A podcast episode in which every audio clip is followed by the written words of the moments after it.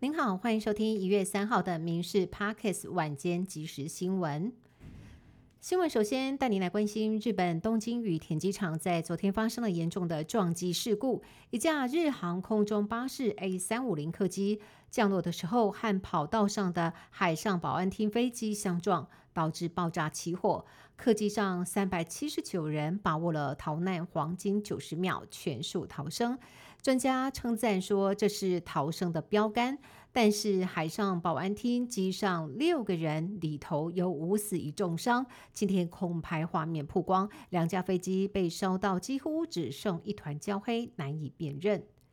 这起事件也引起了专家们的关心，为何会发生这么严重的撞击事故？日本交通安全委员会已经派员前往调查，东京警视厅成立调查小组，海上保安厅副厅长赖口义夫强调，将会全力调查事故原因，同时向罹难者家属致哀。专家指出，第一关键错误就是有人没有正确的执行塔台指令，第二个错误则是塔台没有及时发现异状，种种的因素叠加，导致了这起悲剧发生。而事发之后呢，羽田机场4条跑道一度全部关闭，但几个小时之后，除了事故发生的跑道之外，其余的跑道已经全数解除封锁，不过预计仍然会有上百班的航班取消，接近2万名旅客将受到影响。松山飞往羽田的航班不仅取消，还延迟了12个小时，到今天一早才飞，也让不少的旅客行程受到影响。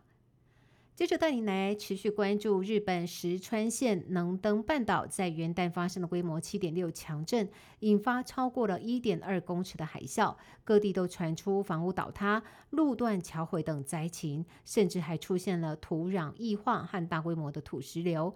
灾后还发生数次震度5级以上的余震，已经损毁的房屋还可能进一步崩塌，让救灾更加困难。轮岛市还发生了大火，延烧200栋房屋，目前死亡人数已经增加到64人，还有多人遭到活埋等待救援。灾区断水断电，这几天又低温降雨，处境可以说是雪上加霜。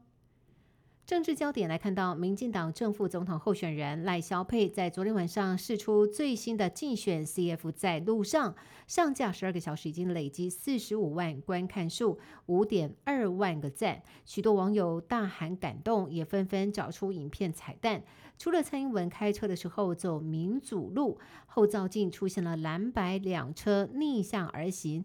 也被认为影射与民主方向背道而驰。蔡英文交钥匙给赖清德的海边则被当成打卡点，幕后花絮也曝光。民进党总统候选人赖清德被总统蔡英文笑亏，真的很在乎他的中分头，幕后花絮曝光，让竞选 CF 在路上片段更显真实。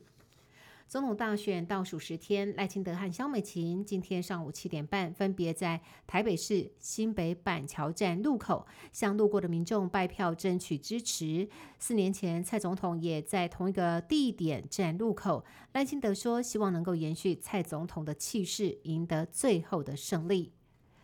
侯友宜今天上午来到了新北深蓝的永和和立委林德福扫街，对于前一天同党的林国春、巧遇柯文哲还互相加油，是否违反党纪呢？侯友宜说，现在车扫的气氛很好，也会让新北人知道为什么要政党轮替，向乡亲致辞的时候更要喊出集中选票支持侯康配。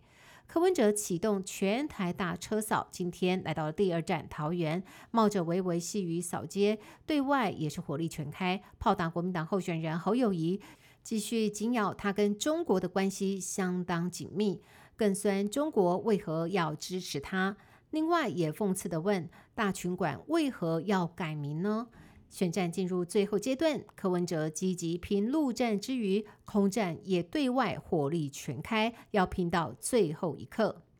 以上新闻由民视新闻部制作，感谢您的收听，更多新闻内容请上民视新闻官网搜寻。